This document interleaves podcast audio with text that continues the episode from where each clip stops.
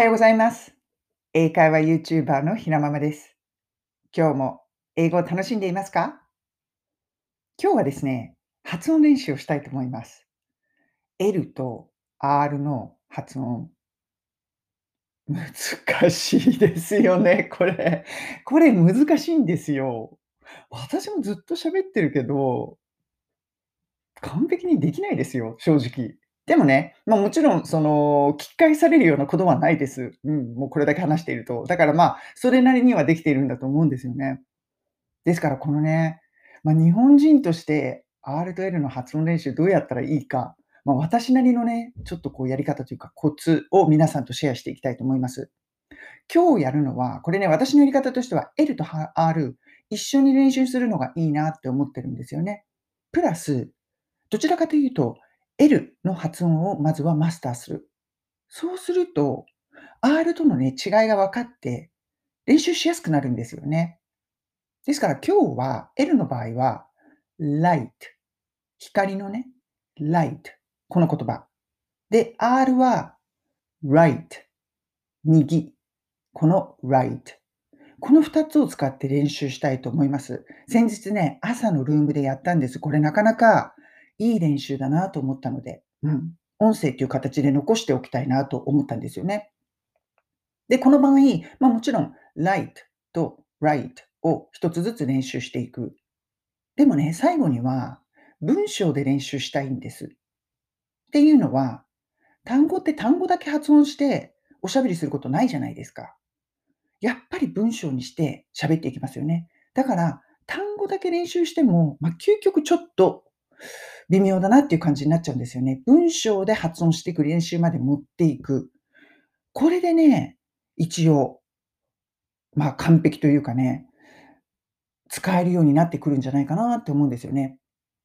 なので、まずは、ま、単語ご単語ごとに言ってみますね。light これポイントとしては、やっぱりですね、ベロ、舌の場所と動きなんですよね。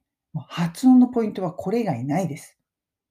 light 舌をどこに置くのか。ラ、ラ、ラ。これはですね、以前もやったんだけど、口の上、ま、上顎のね、方に舌の先がくっつくんですよね。それも歯の裏側の生え際ぐらいにくっつけて、そこから舌をこう ベロンと下に落としていくっていうんですか。light なので、まずはその舌の場所を決める。で、確認を取る。うなる。ラ、ラ、ラ、ラ、ラ、ラ、ラ。ちょっとうなる。で、あ、できたなと思ったら、そこから、う、う、う、light このような形で発音していく。で、ポイントは、舌の形と場所が決まったら、リラックスして力を抜いてスッと発音する。これです。light では、repeat after me 一応やってみましょうか。うなりつつやっていきますね。OK, repeat after me. ラ、ラ、ラ、light. light. light. どうですか ?1 回目かなりうなりましたよね、しつこいぐらい。でもそれぐらいやっちゃっていいです。やりながら何やってるんだろうと思いましたけど、私。でもこんな感じ。そして次、right。R の方。これベロの場所はどこに来るか？上顎にはくっつかないんですよね。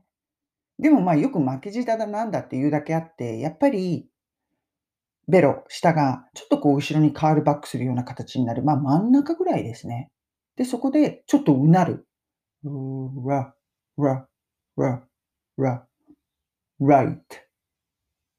こんな感じになるんですね。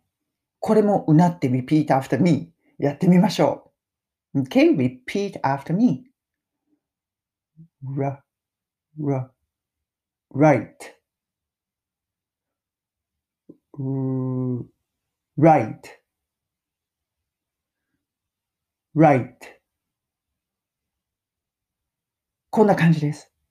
ラ、ラ、ラってなってもいいし、うう right。こういうう、うっていうなり方もしてもいいし、ま、うなり方にルールはないんです。ありません。でも、うなりうなりは大切です。こんな感じですね。で、これができたら、じゃあ文章にしていきましょう。どのような文章でやるか。turn right at the traffic light. これです。あの信号で右に曲がるっていうことですね。これね、文章を作るの結構難しいんですけど、でも、やっぱりこういう感じでね、作るとしっくりきますよね。実際に turn right at the traffic light っていう使えるあの文章なので、なかなかいいかなと思います。うん。light, right. この両方入れて、では、こちらも練習していきましょう。で、これポイントとしては、それ以外の言葉でも turn にも traffic にも R が入ってますよね。でも、そこはあんまり気にしない。right と light にフォーカスをする。OK? Repeat after me. Turn right at the traffic light.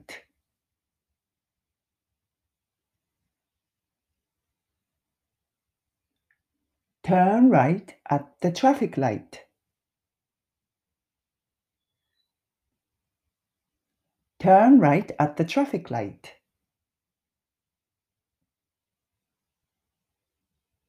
どうでしたか？難しいですよね。でもね、これゆっくりでもいいので、トライしてみてください。こういう練習って自分でできますよね。いろいろこう単語を選んで。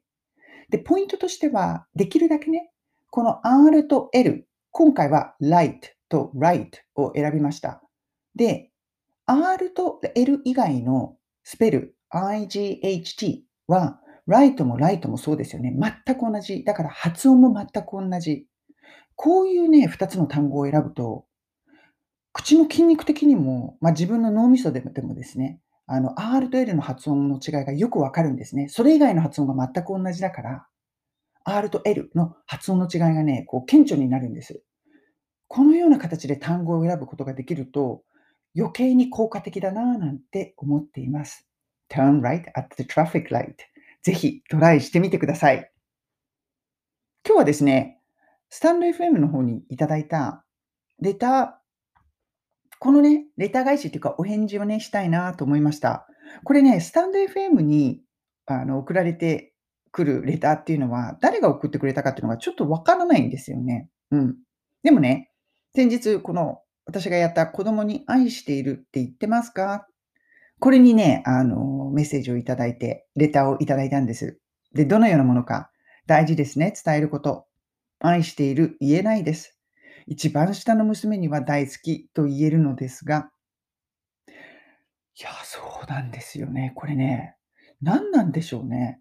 まあ、子供に対しては言いやすいですよね。でも、一番下の子にってすごく言いやすいってこれね、わかります？何なんでしょうね。やっぱり一番小さいからかな。まあ、私そんなに一番下っていうほど子供たくさんいないんで、2人なんですけど、別にね、どっちの方が好きとかそういうのないんですけど、下の子の方がなんかまだ、ももうちょっと小さいから、上よりも。なんですかね。